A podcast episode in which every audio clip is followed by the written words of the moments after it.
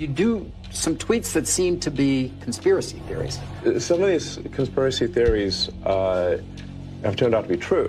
The Hunter Biden laptop. Twitter and others engaged in active suppression of information that was relevant to the public. You tweeted this thing about George Soros. You said he wants to erode the very fabric of civilization, and Soros hates humanity. Yeah, I think that's true. That's my opinion. But why share it? Freedom of speech. I'm allowed to say what I want. You absolutely are, but I'm trying to understand why you do, because you have to know it's got the partisan divide in the country. It makes you a lightning rod for criticism. There's a scene in The Princess Bride. He confronts the person who killed his father, and he says, "Offer me money, offer me power. I don't care. I'll say what I want to say, and if the consequence of that is losing money, so be it."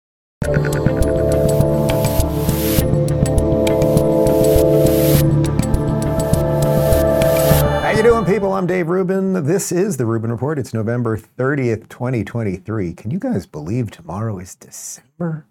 It is December. Sweet Jesus, this year went by fast. We are live streaming on Rumble, on Locals, and on YouTube. Share, subscribe, tap that notification bell if you have not.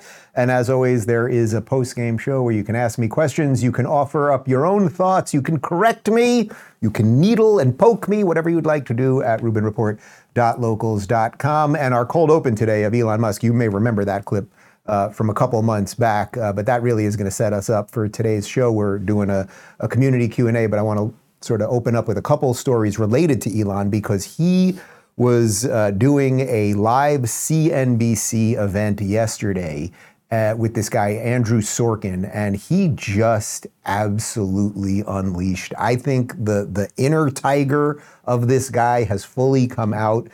You know, he's very soft-spoken for the most part. I've spent a little time with him. He's thoughtful.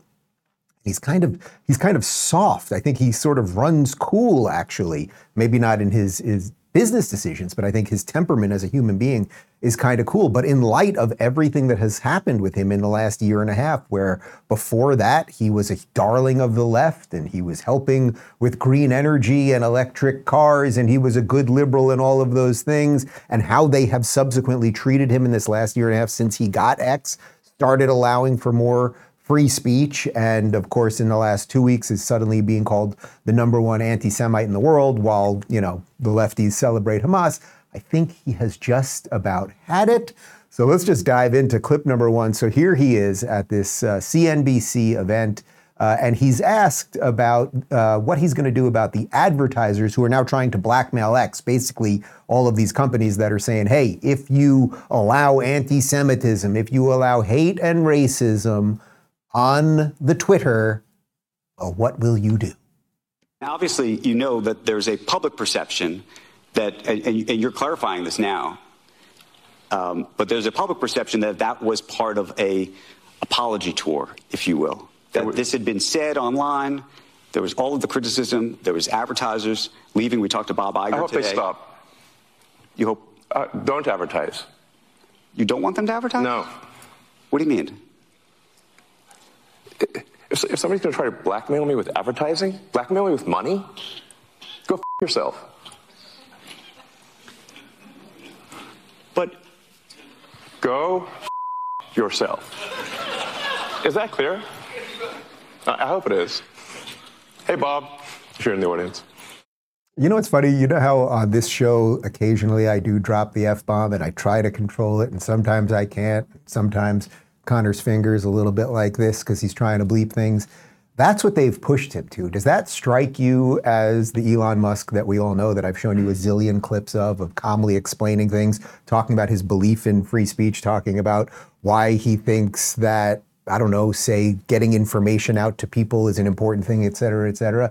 They pushed him into this. Also, the way that Andrew Sorkin asked the question, people are saying the public perception is this. No one in their right mind thinks or ever thought that Elon Musk is an anti-Semite. These people find racism everywhere except where it actually is. We were able to come up with an alternative view of the exact same clip. This is going to blow your mind. Watch this one. There's a public perception that that was part of a apology tour. There was advertisers leaving. We talked to Bob Iger today. I hope they stop. You don't want them to advertise? No. If somebody's going to try to blackmail me with advertising, blackmail me with money, go f*** yourself.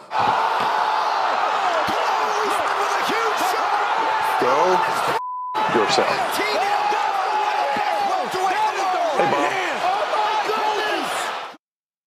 There's the internet for you. I have no doubt that some people at Media Matters are watching this right now going, Dave Rubin's sharing misinformation, somebody, blah, blah, blah. Elon continued because, you know, he bought this thing for $44 billion, a company that certainly was not worth that. And, well, not only was it not worth that, it's been purging money. It was purging money before him, and it's been purging less money, we think, since him. And he also fired half the company and everything else. But it, unfortunately, is on the road to bankruptcy because you can only purge money for so long, even when the richest man in the world owns you. So he was asked about that. Well, let me ask you then. That's how I feel. Don't advertise. How do you think then about the economics of X? If part of the underlying model, at least today, and maybe it needs to shift, maybe the answer is it needs to shift away from advertising. If you believe that this is the one part of your business where you will be beholden to those who have this view, what do you do? F-Y. I understand that, but there's a reality too, right? Yes. No. I mean, Linda Yaccarino's right here, and she's got to sell advertising. Absolutely. So, totally. So, actually, what this advertising boycott is going to do? It's going to kill the company. And do you think that the and the whole world will know that those advertisers killed the company, and we will document it in great detail. But there are those advertisers, I imagine, are going to say, they're going to say, we didn't kill the company. Oh, yeah? They're going to say... Tell it to Earth. But they're going to say, Elon, that you killed the company because you said these things and that they were inappropriate things and that they didn't feel comfortable on the platform, right? That's what they're going to say. And let's see how Earth responds to that. That is so good. It is so right. First, you know, I also want to note, I talked about his temperament and he runs kind of cool. You know, even the way Elon speaks, he kind of stammers a little bit and you can see that he's thinking things through and it, almost as if his brain is working a little faster than his mouth. So when they push him to the FU, when they push him to that, you have to understand something has shifted with him. I am telling you, mark my words, that clip, what you just saw right there, I think he just drew his line in the sand, period. He just said, basically, you can't buy me out, right? You can't threaten me with money. So if ultimately this company fails, because even I can't lose hundreds of millions or billions of dollars a year, everyone will know, tell it to Earth, you MFers did this. And you know, there's a certain irony. I don't know much about this Andrew Sorkin guy, but you know, he works, I guess, for the New York Times, or at least in partnership with the New York Times and CNBC, because that's what was behind his head over there. The New York Times lies about everything. The New York Times has shared far more actual anti-Semitic conspiracy theories and pushed more BLM BS and lied about vaccines and everything that the New York Times does. But that guy has the temerity to sit there and make it seem like Elon Musk is the bigot, which is a perfect segue to our next segment, because then he asked Elon, or Elon just sort of pontificated on something that I think we all see. It's the fake good guys, right? It's the virtue signalers who pretend they are good while doing all of the wrong things.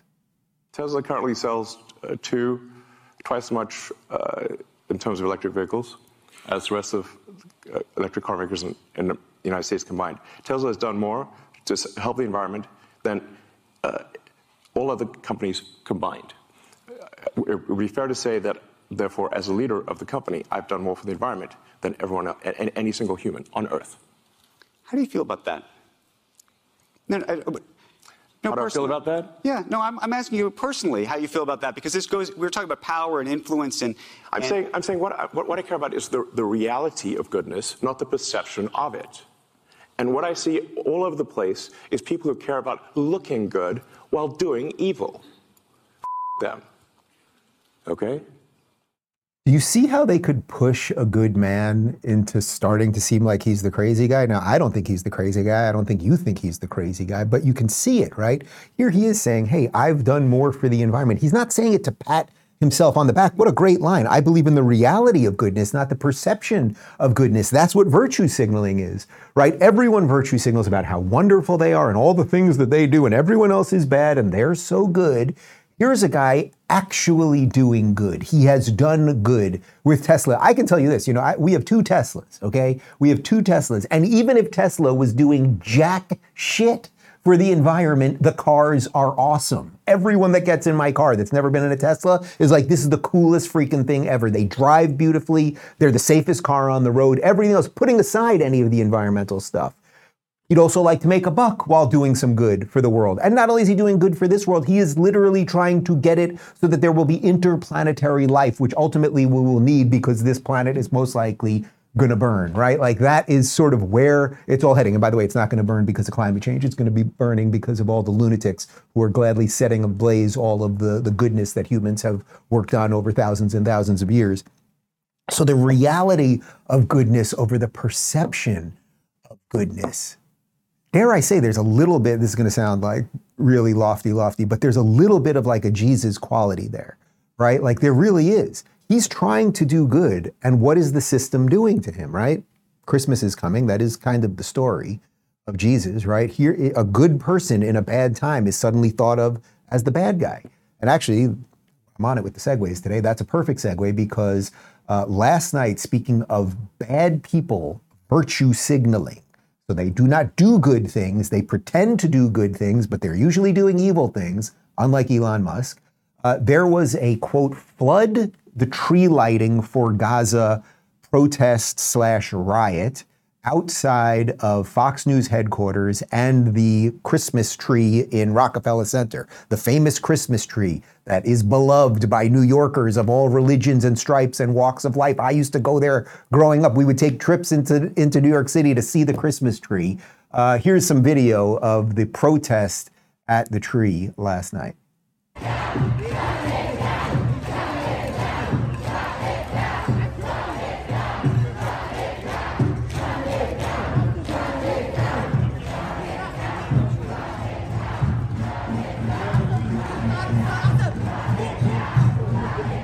All right, let's not even bother with Fox News here. Fox News happens to be there. This was about the tree. They called it flood the tree lighting. So it's, as somebody has said on Twitter, it's now getting quoted all over the place. I don't know who came up with the line originally. Maybe we can find it. Is they come for the Saturday people first, and then they go for the Sunday people. And that's what's happening here. I've said it all along. If you think this ends with the Jews, they are. Imagine if this was any other situation, right? Imagine if this was during Ramadan and a bunch of masked Christians and Jews with crazy signs and everything else were protesting at a mosque, right? How would the reaction be?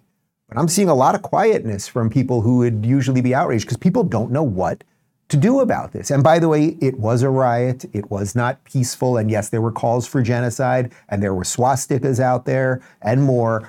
Here's just a little bit of one of the brawls with the New York police officers who, by the way, although many of them, they seemingly don't do their job. I have a lot of sympathy for whoever's left, and it's an unwinnable, untenable situation because they have a horrible mayor and they are being told to stand down all the time. So occasionally they get into situations like this.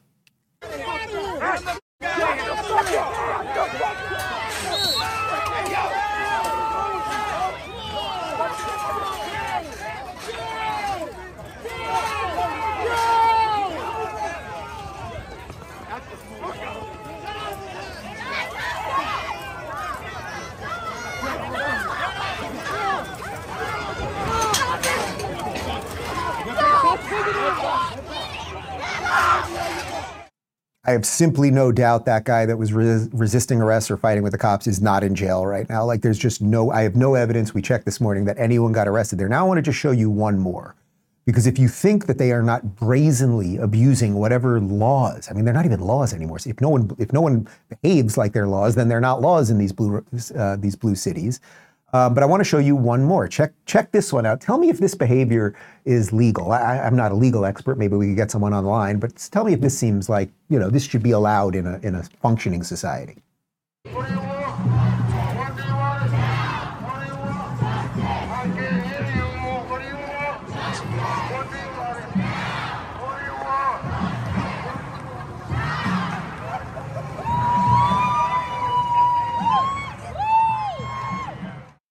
That is a police officer's hat. A member of the NYPD, once the most respected police department, quite literally in the world, that was stolen from him. Maybe it fell off, but in essence stolen, it might have fallen off in a melee, but stolen from him, lit on fire. And then a guy dressed like a Cobra soldier, and Cobra were the bad guys in G.I. Joe, then brought it out to the middle of the street and dropped it there. And then, of course, all the mob of reporters, I don't know what they are, these people that just come around and film everything. So there's several laws that were broken there. Nobody will do anything about it. And I tweeted it out right before the show. This is a good litmus test for New York City and for Eric Adams and the New York Police Department. Someone can identify that guy.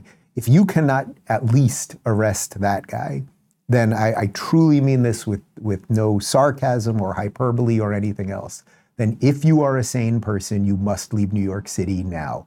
No one is coming to help you. No, and I know this is true. They're not going to arrest this guy. You must leave New York City now. There is no store that they will not ransack. There is no church nor Christmas tree that they will not desecrate. Forget the temples and everything else, or Jewish-owned shops. That's all obvious. It's all on. It's all on. And remember, those are the people that are pretending to be the good guys. So now I want to jump back to Elon Musk for a second, because when he's talking about the virtue signalers, the people who want to perceive themselves to be good rather than the reality of actually being good, one of the things that the left has done over the last couple of years is made it seem like it's always the people on the right that are coming after your free speech. But if we've learned anything, it's that the left and the wokesters and all of the big tech people, those are the ones, the Democrats, the lefties, who are actually coming for your free speech. Take a look. The Democrats appear to be more pro-censorship than the Republicans. I mean, that used to be the opposite. It used to be, the left position was freedom of speech. I believe at one point, the ACLU even defended the right of someone to claim that they were Nazi or something like that, So, there really were, the left was, freedom of speech is fundamental. My perception, perhaps it isn't accurate, is that the pro-censorship is more on the left than the right. I really can't get over this thing about the way he speaks and how he's giving the other side every benefit of the doubt. My perception, maybe it's not correct. No, your perception is correct. And actually, the first time that I met with Elon at Twitter in San Francisco, we talked about a few things about my account and that sort of stuff. But the part where he was most engaged in the conversation, like locked in, bang, like that, was when we started talking about, me was one of the people that left the left publicly and why I left the left.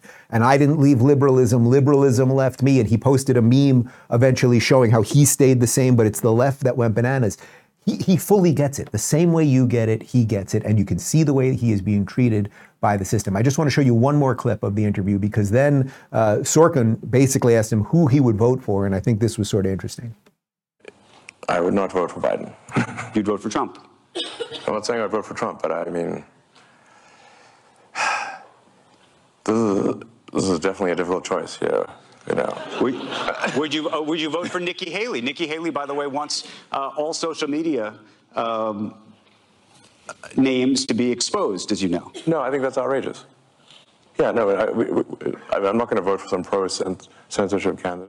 All right, I'll do them backwards. So the Nikki Haley one with him, it's like a complete deal breaker, right? You're not going to tell a guy who bought a giant tech company purging money that they can't have anonymous users. There are issues with anonymous users. There's issues with trolls and bots and all that stuff. He's done a lot with bots, to eliminate bots, by the way. But it's getting harder and harder because AI is getting smarter. So bots in the old days would just have copy and paste comments, and computers were just, tweeting things out repetitively. Bots are getting much smarter. They can put your name in it. They can change the language. But he has done more about that. But obviously, he's not going to vote for Nikki Haley. Like the very idea of that one is just, okay, so that one's out of the way. Then he said, Trump, he's not sure. My suspicion is if it ends up being Biden or Trump, and he's brave enough to say who he will vote for, I think he would vote for Trump. But him being so sort of hands-off on whether he could support Trump or not, I think shows you the bigger problem with Trump in general. that all of these people who have so had it with the Democrats, there is still a mass aversion to Trump. And you may not agree with that mass aversion, and you might think it's misguided or whatever, but it is real.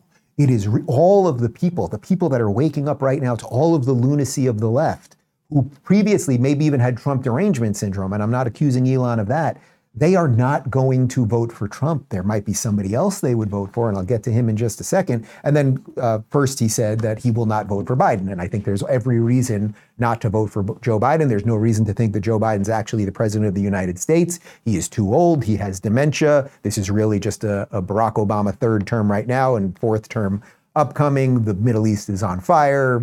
Elon knows a little something about economics, which have very little to do with Bidenomics. You get all that. So unfortunately, Sorkin did not ask about Ron DeSantis.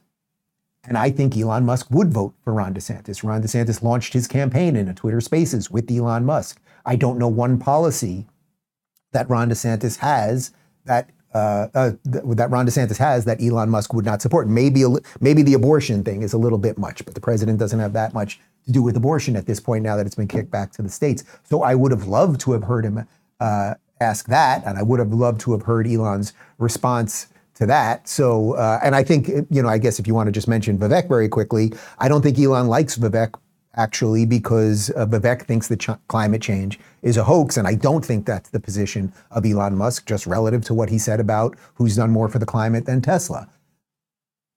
It was making us think this morning when we were prepping the show. It's like, can you imagine truly, and I guess I'll do more of this over the next month and a half till we get to that first Iowa caucus, but could you imagine if Ron DeSantis was president? Like if he actually was president and we had a president who would say what he was going to do and who was going to do what he says, and he was in office and he was doing those things, and there was no sideshow. And I know the left would they'll always go apoplectic and they'll figure out ways to go after him and all that. But if the mainstream media, if they just didn't know what to do with him because it became clear to most people that we had a good, decent, honest man. And then we started doing things right in our country and we started replicating that Florida thing. And then every morning I would go, hello, it's February 6, 2024. This is the Rubin Report. Ron DeSantis is president. I don't have much to say. Join us for a post-game show at rubinreport.locals.com. Okay, ciao. Wouldn't that be refreshing? I actually think it's possible. We shall see. All right, let's get to a Locals community Q&A. Janzi says, hey, Dave, you've mentioned several times that Israel's prime minister will have to step down. I'm not sure I understand why. I think he's done everything that would be expected for a country to defend itself. I personally think he waited too long to retaliate. Well, I think ultimately after this, he has to step down.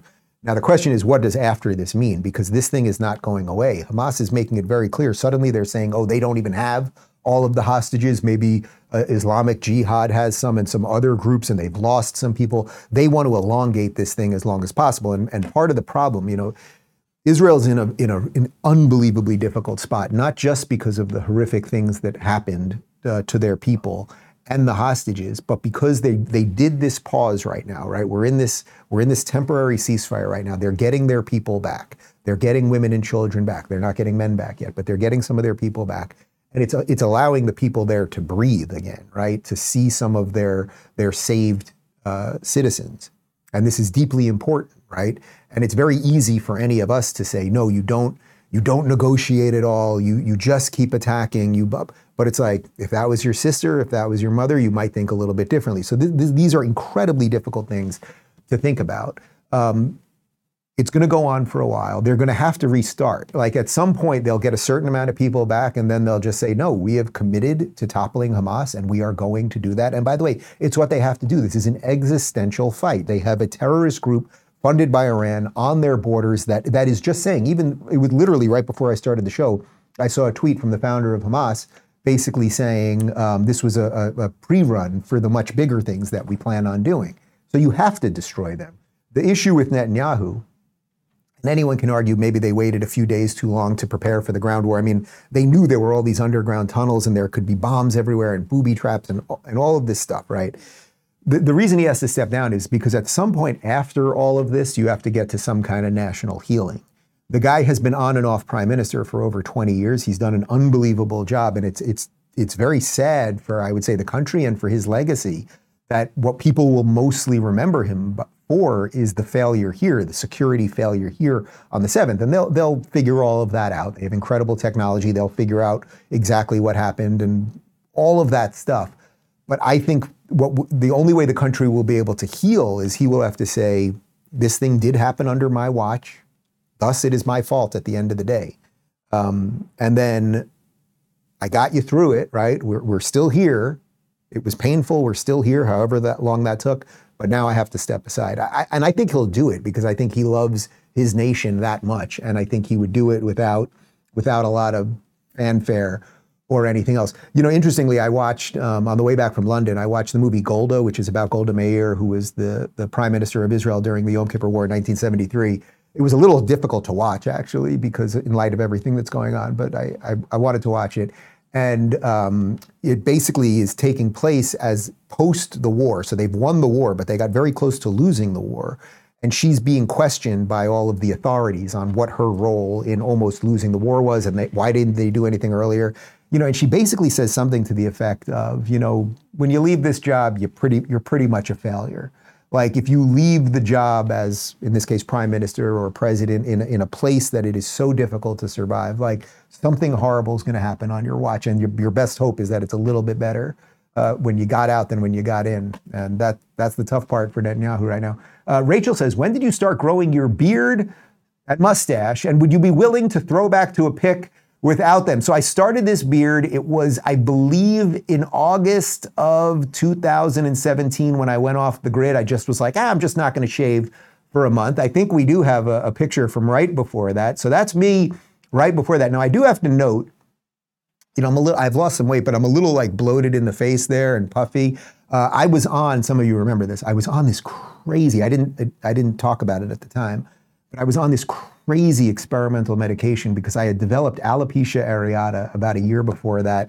It's an autoimmune disease. They don't know why it comes. It was a horrible, horrible time. I was losing huge chunks of hair, mostly in the back of my head, but on the top too. It was really horrible. And I went on this experimental medication. Basically, the idea of it was you would put something almost like poison ivy. That's the way it was described to me. They put that on your head with the hope that your white blood cells will then attack that, the reaction that you're having, instead of attacking your hair follicles. So your hair will grow back because your white blood cells will then attack. Anyway, it was unbelievable. Put that picture back up. Like it was not a great time for me, but the promo shot was okay. The lighting was nice and everything else. But anyway, I like the beard. I think it gives my face a little definition. And as I often say, I'm more beard than man now. So the beard ain't going anywhere, but those were the old days. Anyway, let me get to one ad, guys, and then we'll continue with the questions. Are you tired of being targeted with phishing emails? Fed up with spam cluttering your inbox? Concerned about companies like Google or the government spying on your private conversations? Then it's time to start switching to StartMail. StartMail is a secure alternative to Gmail that lets you send emails like they're in sealed envelopes, making sure your communication stays private and secure. Secure services like Google collect your data and use it for targeted ads. StartMail is strictly an ad-free service that does not collect nor share any data with third parties for advertisement or tracking. Your StartMail account comes with all the features you need, including unlimited disposable email addresses to protect your inbox from phishing scams and hacking attempts. Switching to StartMail is super easy. If you're worried about your old email stored in Gmail, Outlook, Yahoo, and all the rest, they've got you covered. Their hassle-free migration tool lets you move your emails and contacts with just a couple clicks. No technical knowledge required. Over the past decade, StartMail has become a trusted name in email privacy, so why wait any longer? Switch to StartMail and experience the peace of mind that comes with a truly secure email service. Sign up today and save 50% on your first year subscription. Go to startmail.com/Dave and join millions of people who are moving away from big tech to secure email providers. That's startmail with a T.com/Dave. And now back to me. Okay, next question. Larry says, we have established that the corporate media have been lying to us about several issues and events. What else are they lying to us about? What do I always say? It's like, I'm not worried about the stuff they're lying to us about and like the algorithms and all of the tricks. Like I'm always worried about the things that we don't know about. Like what are the algorithms? I'm not worried about shadow banning per se. I'm worried about all of the other stuff. The mainstream media, they lie, like, again, I referenced it earlier, but the New York Times, the gall of Sorkin there to pretend that while he sits with the New York Times logo behind him, pretending that X is somehow a dangerous company and that Elon Musk is somehow a bigot, knowing all of the evil stuff that the New York Times has done just in the last couple of weeks, right? With the Al-Shifa hospital, pretending they bombed it and then they had to change their headline 3 times and it turned out it was actually bombed by Hamas. And it also turned out that the picture the New York Times used on the front page wasn't even of the hospital, like that he would have the gall to sit there and pretend that Elon Musk is the bad guy. But there is no end to the bottomless hole that is these people and what leftism has become. I don't know, what else are they lying to us about? Honestly, it could be everything at this. I have no freaking idea. But all you can do is try to find sane people and incorporate them into your life and pilfer some goodness out of your existence here and build something decent, whether that's a family or a business or a home or whatever, and try to make some sense of it. That's really the best you can do. Cheryl says, are you planning to do 8 nights of Hanukkah gifts for the boys, or how will you begin? We have 5 grandsons and my husband has 0 restraint. Got any suggestions for managing that? Man, you got 5 grandsons, 8 nights, that's 40 gifts for grandchildren. That is a lot of gifts. You know, the thing is, we are very, very blessed. We have the things that we want. We don't want more toys here. So my mom called me earlier in the week and she said, what can we get the boys for Hanukkah? And I was like, we don't really want anything. I was like, I don't know, maybe a wooden car. I don't like, my major thing, and these guys can testify to it in my house, I cannot have electronic beeping toys. We have one bus. There is one bus that they can press. It sings the alphabet. Hey. A and B and C. It does it in a weird way like that. D, E, F, G, do. I can't stand that freaking thing. I like wood toys. I like, you know, I like musical things. That kind of stuff is just fine. I can't have electronic beeping and whirring and all the rest of it. So they, you know, for any of you that have kids or if you had young kids, they don't even want the toys. You open up a toy, they want to play with the box. Like, we have a drawer in the kitchen on the bottom that they're allowed to open up, and I have like ice cube holders, ice cube makers in there, like rubber ice cube makers, and we've got like some measuring cups. Like, they like that stuff. So no, there will not be 8 nights of toys. We will light the candles every night, and I think they'll enjoy that, but no, that is, no, please, nobody, don't send us any more gifts. Thank you, thank you. Tamara says, is there any hope for people who cannot leave California? Well, look, California is absolutely massive. There are millions and millions of good people there, obviously, right? I think they say that California has more Republicans than any other state, if I'm not mistaken, because of the giant amount of population. It's just hard to believe.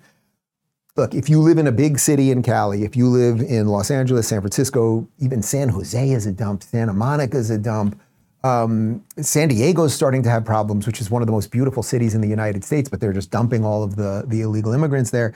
If you live in one of the big cities, it's gonna be tough. We have friends that live like an hour outside of Sonoma that are basically off the grid and they're doing fine. They smoke pot all day. They don't know what's going on, but I don't think BLM is gonna show up at their door.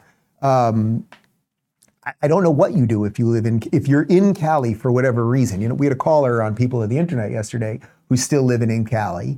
And he was basically like, look, my parents are here. And, you know, a certain amount of people, you know, it's like if you have elderly parents that have lived their whole life in one place, they might be in a home, like the idea of moving them. You could have other, you know, some child with a medical issue.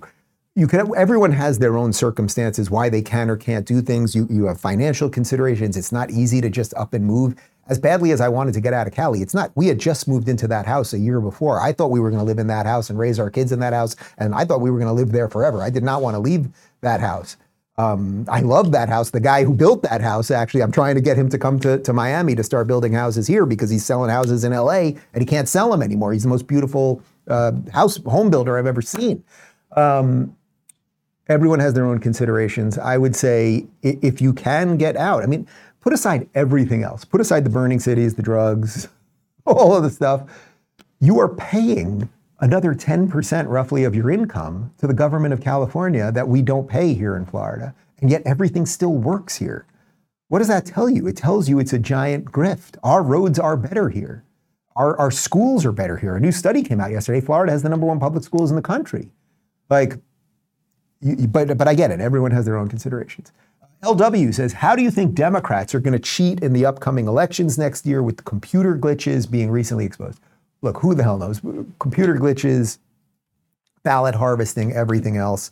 The only way we fix this, Dave, you're going to talk about Florida, yes, is you do what Florida is. We had a complete reevaluation of our election security. If you had missed my interview with Florida Secretary of State Cord Byrd, which was about, his great name, Cord Byrd, from about 6 months ago, he talks about what they did when he became Secretary of State to ensure that our elections would be clean and clear, and you show an ID and paper ballot, and I've talked about it, they're checking you all the way through.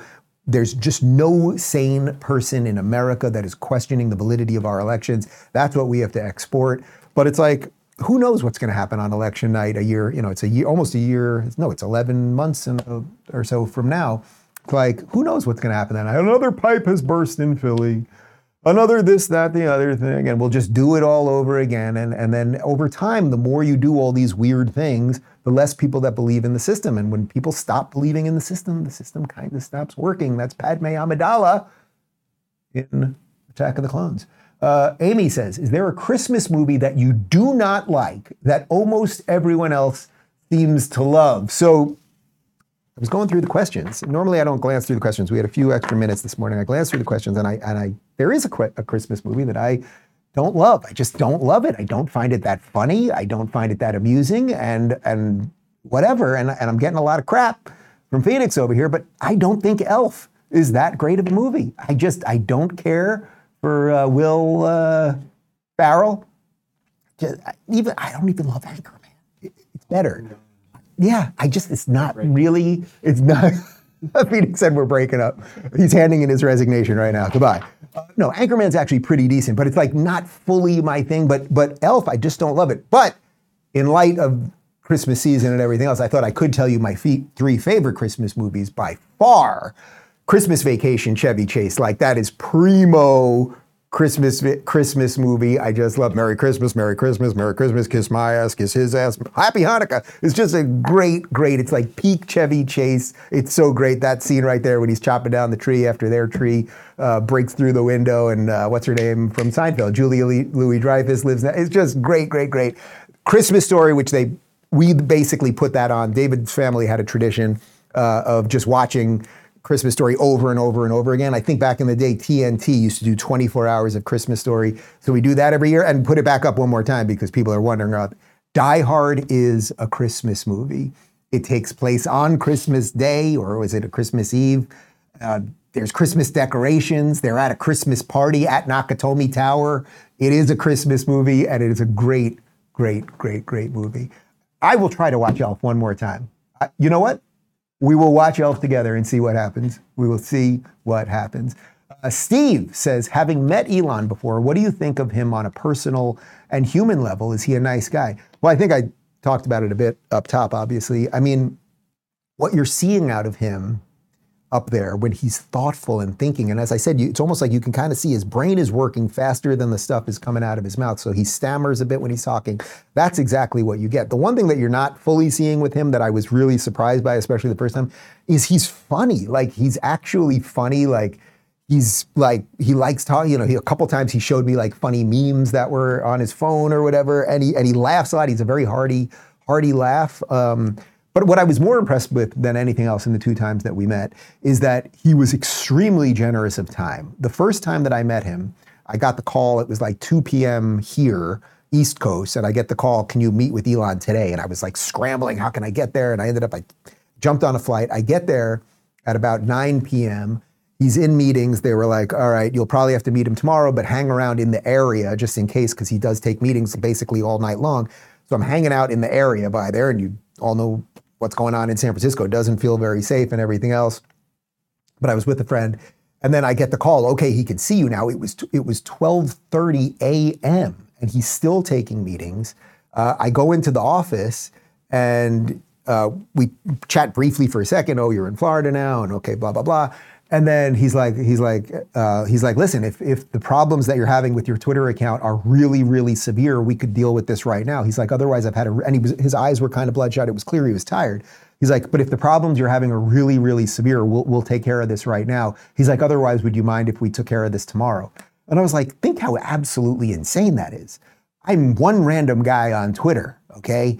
like, here's the world's richest man basically at 1 a.m. after a long-ass day. This is just, you know, basically a couple weeks after he got Twitter with all of the other things. He's trying to send people to Mars. And he's like, yes, I'll stay awake to needle around and fiddle around with your Twitter account to figure out what's going on there. Like, how much more can I say about the guy than that? So there you go. Guys, let's talk about Gravity Defyer shoes, then we'll get to the next questions. I want to tell you about something that's been making my days a whole lot easier. Gravity Defyer shoes. These shoes are something else. As you know, I am a fan of comfortable footwear, but these shoes take it to a whole new level. More than just shoes, they're basically clouds for your feet. In a double-blind study by Olive View UCLA Medical Center and published in the Journal of the American Podiatric Medical Association, participants experienced 85% less knee pain. Its most powerful shock absorption system ever put into a shoe, Gravity Defyer has patented VersoShock technology. It's like a midi trampoline in your shoes. Whether you're strolling through the park, running errands, or even just lounging at home, these shoes have got your back, or I should say your feet. Even better, they're stylish. You get both comfort and style that looks good and feels great. So here's the deal. Gravity Defyer is offering a limited, exclusive holiday deal just for you guys. Go to gdefy.com, gdefy.com. Use promo code RUBEN30 at checkout to get an extra 30% off your order. That's an amazing 30% off for being here today. It's a holiday thank you gift from Gravity Defyer. Why not treat your feet to some well-deserved comfort? That's gdefy.com, promo code Ruben30 to give your feet the love they need. And now back to me. Chris says, what's your favorite beef dish, chicken dish, fish dish, and pork dish? All right, beef dish. Well, my favorite, like, especially if we're having people over, there is nothing better than just getting like the big tomahawk. I do it for these guys all the time. Like if you can get Wagyu, it is not cheap. But just like the big tomahawk, it just looks awesome, and you slice it, and then everybody can get a little portion that's still left on the bone. But I'll tell you, if you don't want to do something that expensive, you can get a nice skirt steak. Try to get prime cut if you can, which is a little bit more obviously than choice cut. But skirt steak, you cannot screw it up. Skirt steak, it's thin, it's pretty tender usually. Little salt and pepper, you don't need much more, and do like 5 minutes on both sides on the grill at about 400, 450. That's what we had last night. You cannot screw it up, and it's juicy and tender and good. Chicken dish, chicken parm. David makes an incredible chicken parm. You can go to davidscookbook.com to get the ingredients and the recipe on that one. He makes the most delicious chicken parm. Megyn Kelly of the internet said that it is the best chicken parm she's ever had. Fish dish, I do a lot of simple salmon. I just throw the salmon in a cast iron, cook it at 400 for 20 minutes. But fish dish, David, he doesn't do it that often now because with the kids it's tough, but he'll take a whole branzino, fillet it. You can lightly grill it with some herbs. You get some thyme and some rosemary and a couple other things. Dice it up really nice, and you just put it on the grill, and it's just a little lemon, just perfect. Pork dish, you know, I'm not a huge pork guy. I like bacon, but I don't go out. Connor loves the pork. Connor loves pork tacos. So let's just say pork tacos. Connor loves the pork. Samantha says, have you ever visited Portugal, and would you ever consider organizing an event in Lisbon? Jordan Peterson's show was a huge hit that he came out for a second round. I have never been to Portugal. I absolutely would. Phoenix, can you get us to Portugal? All right, Phoenix, we'll make it happen. We're going to go to Portugal. I would love to go. I think that portion of Jordan's tour was post our portion. We didn't do much in that part of Europe, but that would be absolutely fantastic. We didn't do it that much all over the world in certain spots. So, Randy says, who is the one person that you would love to be able to interview, living or dead? Well, I'd say preferably living would be better. I've answered this one a bunch of times. It's corny, I suppose, at some level. I just want to interview George Lucas, the creator of Star Wars. I think his story, not just because of why I love the lore of Star Wars and the hero's journey, and just, he did cool things. You know, one thing that he likes talking about, I've heard, you know, because people ask him all the things about Star Wars, he gets tired of talking about it. But one very cool thing he did in Star Wars is pre-Star Wars, every future movie that there was, every sci-fi movie, anything that took place in the future, it was all very clean, right? 2001, the future was very clean. It was very white, and it was very sort of docile and controlled. But in Star Wars, what you see are the Jawas and the broken down droids. And because even in the future, things will break down, things will be dirty and gritty and everything. Like, it's just an interesting thing to think about.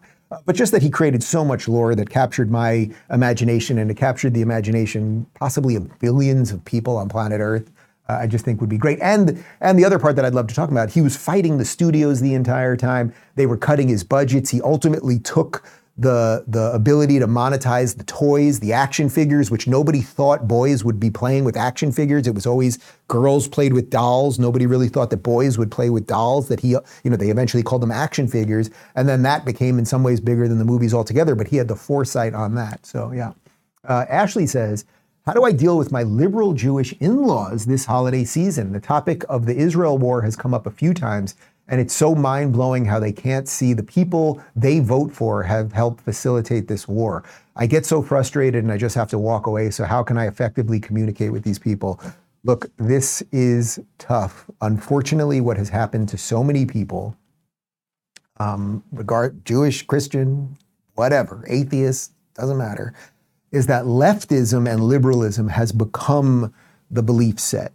So in this case, and unfortunately this happened to a lot of liberal Jews in the United States. I think there's a lot of reasons for it. Some of the reasons are post-Holocaust reasons, meaning that people came here and they put assimilation above everything else. So you had to sort of put aside all of the old traditions and old things because, oh, people felt, oh my God, look what happened to us in Europe. Let's forget all of that. But then the thing is, you end up believing in new things. So you end up believing in secular institutions and all of these things. And then when these things start failing you, it's like this real, no pun intended, come to Jesus moment. You either will realize what has happened and maybe should turn back to some of that old stuff, or you end up in this odd thing where you're voting for the very same people who would gladly behead you and everything else. I have a lot more to say on that, and we should probably do some other shows on that. But the best thing you can do is just try to calmly talk to them and explain some of these issues. I know it sucks. We've all got these issues in our families. Trust me, I have them as well. I can say it's been nice over the last couple months, like getting some calls and texts from people where nobody really apologizes for not talking to you for a long time or saying bad things about you or unfollowing you, but they kind of might be like, oh, I shared that thing of you, or maybe you weren't a complete lunatic, or maybe when the New York Times said you were the leader of the alt-right, they weren't correct, you know, that sort of thing. But well, look, the New York Times is an example of that. If you put aside all of your old beliefs and then you just believe in liberalism and secularism, the New York Times became like the new Bible to people. So there's a certain set of people, and if you're talking about your liberal Jewish family, they probably still subscribe to the New York Times. They probably still watch MSNBC or CNN. They just replace one set of beliefs for another set of beliefs. And getting people out of that is really, really tricky. Maybe watch this, you know, watch this show. And over time, they might realize that I'm not a complete psychotic lunatic, and maybe that paves the way. But I wish you luck. I wish everybody luck, regardless of the holidays you're going to be celebrating, the religion, or no religion or anything else, like getting together with family and being able to do that. It has gotten very, very tricky. It's one of the most, it might be the most nefarious thing that the woke did, because in the old days, everyone could do it. My family was unbelievable. I wrote about it actually in Don't Burn This Book, that my family was incredibly good about that. Every holiday that my family had, didn't matter if it was Thanksgiving or Passover or anything, we could do it. We would argue about everything. And I'm the oldest of my generation. So I was always trying to get from the kids' table to the adult table so I could be involved in those conversations. And they would argue everybody, and it was getting heated. And then my mom or my aunt or my grandma would be like, all right, dessert's here. And then everyone would just stop, and that was it. And we were good, and we'd do it again the next night. And that's what we have to get back to. Elizabeth says, what's the best dad joke you've got? Well, you know, the thing about having kids is there's all this pooping and crying and peeing in the house and all, and it's just endless. And then you bring kids into it. So it's an awful lot there, you see. You didn't have any crickets or a...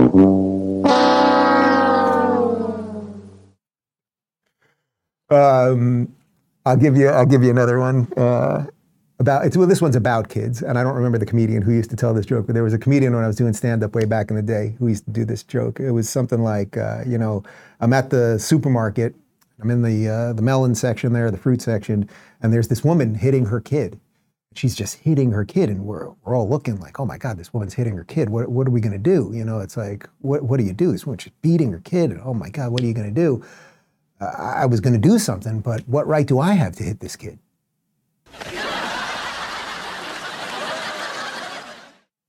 Working hard over here, working hard. Steve says, Dave, will we ever see a Don't Burn This Food cookbook of your favorite recipes? I'm sure it will be a hit. Yes, we are working on it. It's mostly gonna be David's recipes. We have been trying to do this for a long time. You know, having kids, it distracts you from an awful lot of other things. And I'm doing most of the cooking around here, even though he's an incredible chef, because he's doing most of the stuff with the kids. But yes, we are working with that. I've also started, I know a lot of you have asked, Don't Burn This Book, Don't Burn This Country, and I think you can probably figure out what the third name will be. It will be a trilogy. I've started sketching out the ideas on that one, so I'm working on that one too, but stay tuned on all of that. We have a post-game show coming up in about 30 seconds at rubinreport.locals.com. My full interview, it's an abbreviated interview, but full interview with Brian Griffin, who's Ron DeSantis' press secretary, is up right now. And the big debate is tonight, the Newsom... Newsom, even saying his name, you get that. The Newsom-DeSantis debate is on Fox tonight with Sean Hannity. Obviously, we'll be covering that tomorrow. Post-game show in just a sec, and we leave you with Elon Musk.